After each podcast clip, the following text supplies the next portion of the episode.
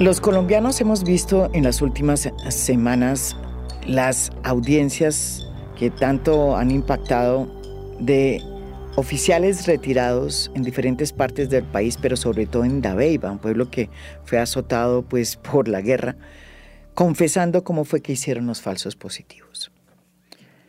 Y días atrás oímos ese testimonio demoledor de Mancuso, que es, yo creo, el primer ex jefe paramilitar que es oído en una audiencia ante la JEP para ver si puede entrar o no a ese tribunal.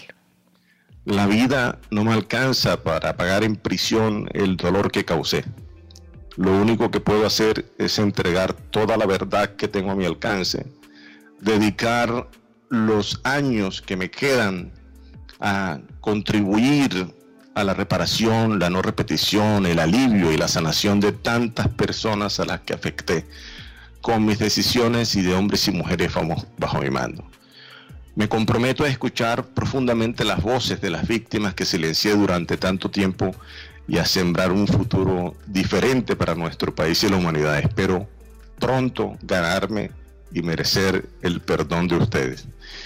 He construido esta manilla con mis manos en los momentos de soledad en la celda, pensando en que cada uno de los puntos de su bordado eh, hacen referencia al dolor, al sufrimiento, al daño que causé a todos ustedes.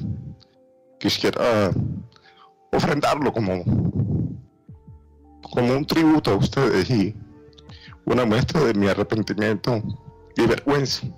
Muchas gracias.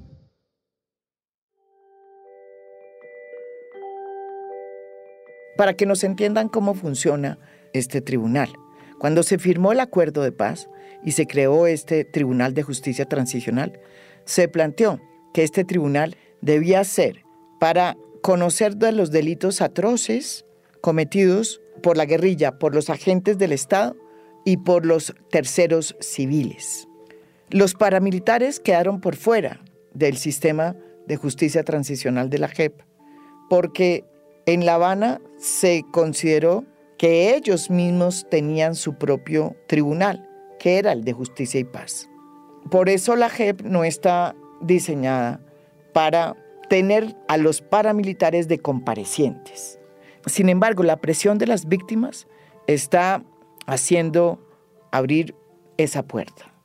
O por lo menos esa es la impresión que nos dejó esa declaración tan dura y ese testimonio tan estremecedor del el ex jefe paramilitar Salvatore Mancuso. Está con nosotros el presidente de la JEP, Roberto Carlos Vidal. ¿Se va a abrir o no esa puerta para que los paramilitares como Mancuso sean comparecientes? ¿Qué va a pasar con ese testimonio estremecedor que dio Mancuso hace ya unas semanas? Eh, me hace pensar, bueno, Jimena, en, la, en las demandas de verdad de las víctimas en Colombia, que en la medida en que nosotros avanzamos la investigación son demandas crecientes. Cada vez que nosotros abrimos una puerta, las víctimas solicitan ir más adelante. Esa es la razón por la cual, por ejemplo, en el caso 1 contra, contra el secretariado de las FARC, las víctimas nos decían es que yo quiero saber detalles sobre mi familiar secuestrado y los, y los miembros del secretariado nos decían es que nosotros no sabíamos. Nosotros dábamos las órdenes, pero eso lo ejecutaba gente en el territorio. Pues nos tocó ir a abrir investigaciones contra los líderes de bloques y frentes de las FARC para poder responder una infinidad de preguntas que tenemos de las víctimas y, y satisfacer pues esa demanda de información y de verdad. Lo propio pasa con los paramilitares. Nosotros en principio no tenemos una competencia para investigar a los paramilitares tal cual eh, ellos actuaron, pero nos tuvimos que abrir una ventana, nuestra sección de apelaciones abrió una pequeña ventana porque lo que nos decían las organizaciones de víctimas es, hombre, ¿cómo ustedes van a poder aportar verdad si omitimos esa pieza fundamental del conflicto. Y ese es el, el, esfuerzo que estamos haciendo y allí es donde hay que analizar los aportes que están analizando mis colegas de recibir o no personajes como el que menciono. ¿Y qué importancia le, le dieron en la JEP eh, a ese testimonio de Mancuso? Esa es una valoración que están haciendo mis colegas porque eh, finalmente lo que ellos están tratando de establecer es primero la calidad de la información, la veracidad de la misma, que no es una cuestión sencilla.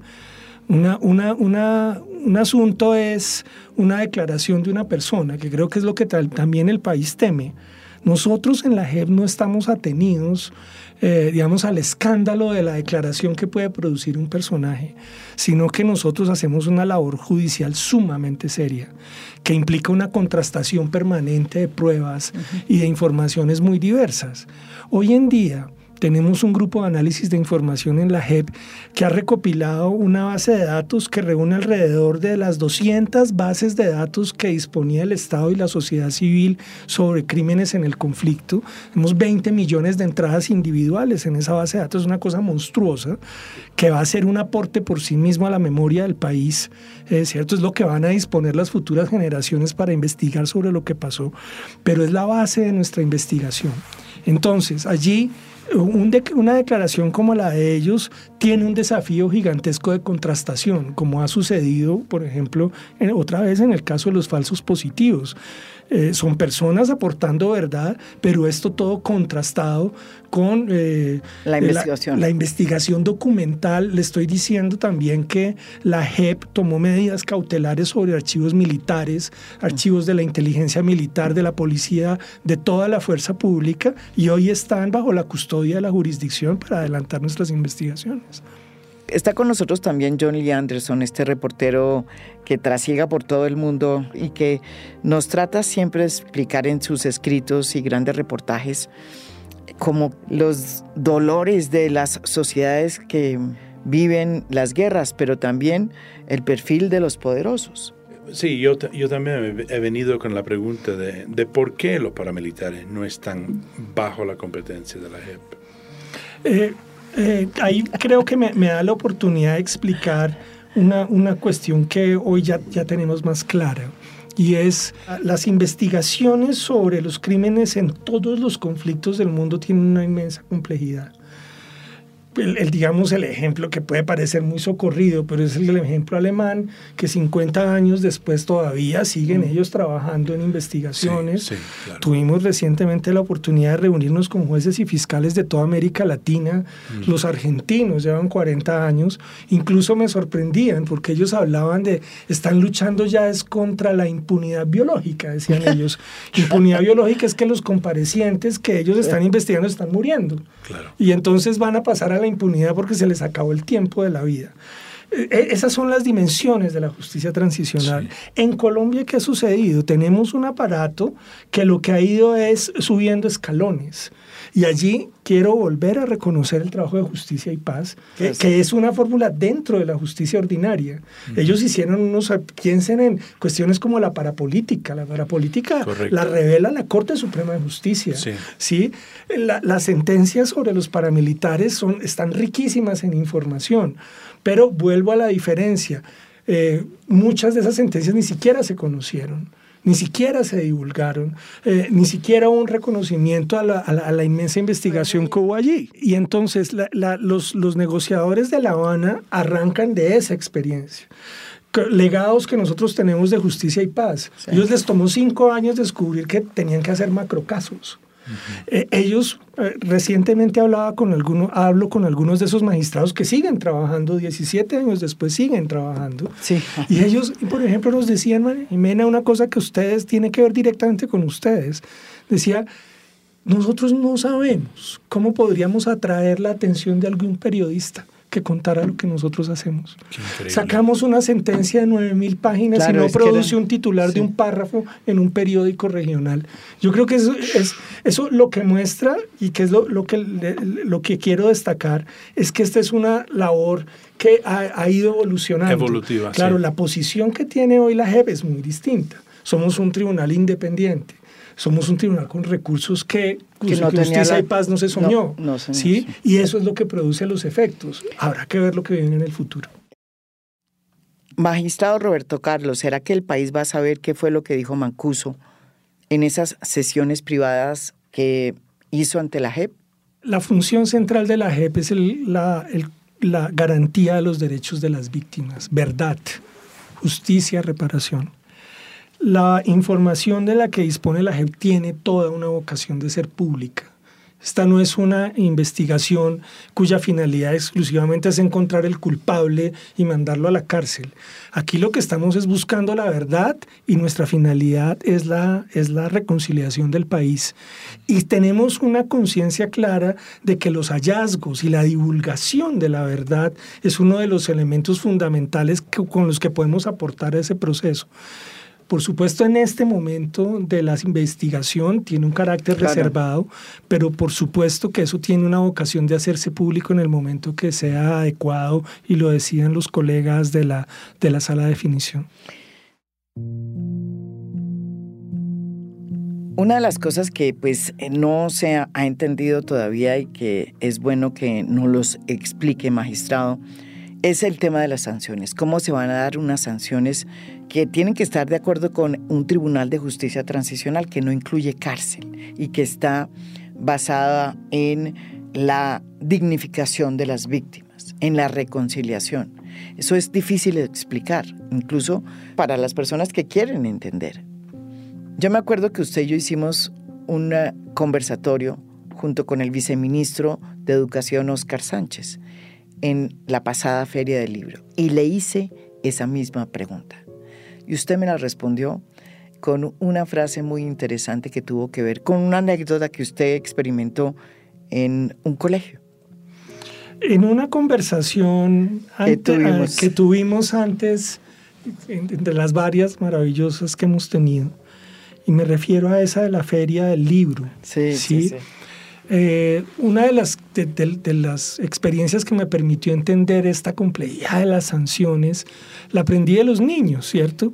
Y de los, en, en, la, en, el Distrito Capital, en Bogotá, desde hace 10 años hay un proyecto de justicia restaurativa que es lo mismo que inspira la jurisdicción. Y entonces vuelvo sobre un ejemplo que contaba, pero que es muy ilustrativo algunos de esos niños que crearon tribunales restaurativos en los colegios para tratar los temas de la, del bullying, del consumo de drogas, de todos los asuntos que tiene un colegio. Y allí hay niños desde los 7 hasta el grado 11 involucrados en eso. Y uno de esos niños, me acuerdo como de 11 años en la JEP, me decía es que la lucha nuestra en el colegio es contra la expulsión porque es que aquí a todo el mundo a la menor provocación lo expulsan del colegio y ese niño que expulsan del colegio queda desamparado, queda desescolarizado y se vuelve un problema para su familia y una y una y una un destino tristísimo para él. Y si nosotros luchamos para que no lo expulsen, que lo traigan, esa es la mejor explicación de qué se tratan nuestras sanciones. Nosotros no estamos aquí tratando de expulsar a estos militares y, y, mandarlos 50 años a las mazmorras y aislarlos de la sociedad. Esto es un tribunal de reconciliación y eso significa que estos señores, tanto gente de las FARC, el secretariado de las FARC, coroneles, generales, señores que nosotros mismos cuando entramos en esta relación con ellos encontramos señores de todos los estudios del mundo, gente preparada para eh, administrar 200 mil hombres en combate, o sea, unos administradores tremendos que han incurrido en esto y que han tenido el valor de hacer un reconocimiento. Eso les abre una vía, que es estas sanciones. Y entonces estas sanciones están diseñadas es para integrarlos, mm. es para una sociedad que dice, si usted ha hecho ese esfuerzo, la sociedad le está dando una segunda oportunidad a ellos y a sus familias, para mm. que vuelvan a la, si quiere, a la vida, a través de qué? de la realización de proyectos que contribuyan a la reparación de las víctimas. Y eso tiene mucho más sentido que la cárcel mm. eh, en, en un contexto transicional. Yo le quería preguntar a John, sobre su percepción después de oír aquí al presidente de la JEP. ¿Cómo cree usted que el mundo puede entender un tribunal como la JEP? Es muy interesante porque no creo que hay un ejemplo, no hay paralelos en realidad para esto. En el mundo no. Hubo el proceso sudafricano que tenía su propia idiosincrasia, el de, Ruanda. El de Ruanda. Son los que más me vienen a la mente, ¿no? Que son contemporáneos, pero que son muy propios a las etnias quizás y a las historias propias de ahí. Es decir, las nociones como de reconciliación tribal eh, o, o religioso que hay en determinadas sociedades, eso no oscila, eso no, no es algo propio de Colombia o de otro país. Entonces, el hecho de que han tomado eh, eh, quizás inspiración y algunos a- a- ejemplos de otras sociedades, pero que han, han- han sintetizado y han creado su propia fórmula que está todavía en evolución. Claro. Es, es fascinante, muy interesante. Ojalá pues eh, no hay ninguna decisión, veredicto, decreto Todavía. político que lo, lo vire de curso y que puede encontrar su cauce en la sociedad. No tengo ninguna duda que esto es saludable para Colombia. Eh, y, y- y- y toca un tema, John Lee, que es, que es muy interesante. No es tan extraño de ninguna manera para nosotros la tradición de la justicia de los grupos étnicos. Una de las innovaciones más interesantes de la jurisdicción es que dentro de los 38 margi- magistrados se incorporaron magistrados juristas indígenas y juristas afros que nos han permitido establecer una conexión con tradiciones muy consolidadas en Colombia, que la misma constitución reconoce, nuestra constitución reconoce la jurisdicción indígena, reconoce la- la- Ya. también la, la dinámica afro en justicia. Las- sí. Y por ejemplo, tenemos eh, José Miller Hormiga, eh, que además de ser magistrado de la JEP, él es mismo un, líder, eh, un, un- líder dentro de su comunidad en, los Nazas en el sur y que tiene un estatus espiritual muy importante, que además ha dotado nuestra jurisdicción de esas cosas o, o Belkis Izquierdo, eh, vicepresidenta Sí, de la. JEP, eh, magistrada, ma- magistrada de la Sierra Nevada de Santa Marta. E- esa gente nos ha conectado a nosotros con esa tradición de diálogo de los grupos indígenas en Colombia. Eh, por ejemplo, esta idea de que cual- las soluciones de justicia se hacen con asambleas de 3.000 personas de todas las edades que hablan durante ocho días. Como un consejo que- comunitario. Exacto. Y, Wow. y- y no- y nosotros eh, estamos conectados con eso. Entonces, no es extraño a lo que pasó en el África, porque a veces no tenemos la misma conciencia de la dimensión multiétnica de la cultura en Colombia, de la cultura judicial. Entonces, eso, eso han sido aportes Mira. sumamente interesantes. Sí, me imagino. Wow. Magistrado, ¿qué nuevas audiencias vamos a ver? ¿Qué nos puede decir al respecto? Yo creo que la- la- lo, lo que sigue son do- dos temas fundamentales. Una, una audiencia que tiene que ver con los temas de, en el caso 1, vamos Secuestro. otra vez al secuestro, pero ya en dimensión territorial. Eso es muy importante. Y esta audiencia, otra vez dentro de falsos positivos de Yopal, pero también viene el tema de Nariño, tres municipios de Nariño, violencia étnica, violencia contra los territorios, daños ambientales, que es, que es un tema gigantesco en Colombia. Eh, en, en muchas direcciones y por supuesto las, las implicaciones que estamos encontrando en temas de violencia de género porque un poco siguiendo la hipótesis de la Comisión de la Verdad, esta que hablábamos de un ataque a la sociedad civil, la- una guerra que ataca a la sociedad civil, pero dentro de la sociedad civil la violencia no se reparte de manera equitativa, sino que hay unos grupos eh, contra los los que se ensaña.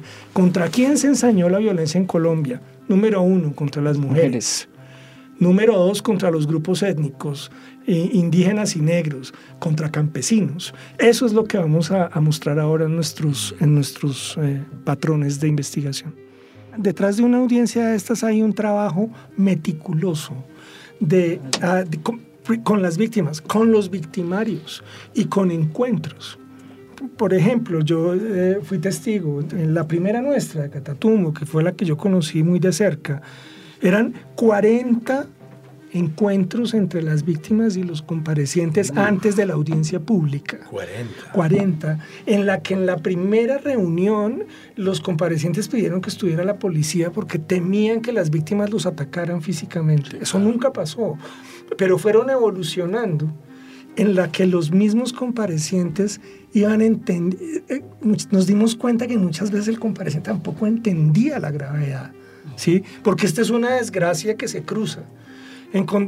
Les, miren la narración, la víctima que le han tomado su niño, que eh, por ejemplo en Dabeiba aparecen niños con, con, con, eh, con minusvalía o, con deficiencias mentales o cosas, problemas de ese tipo llevados al falso positivo, ¿sí?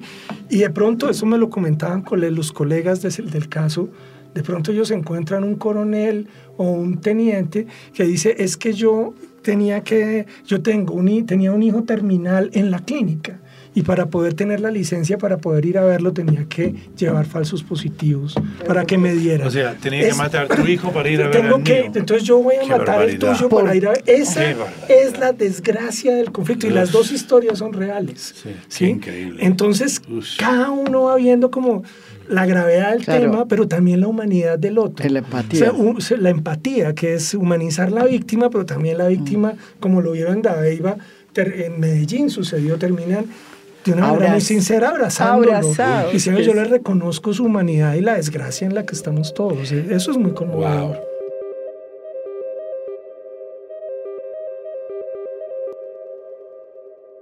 Esto es A Fondo, un podcast original de Spotify. Mi nombre es María Jimena Duzán.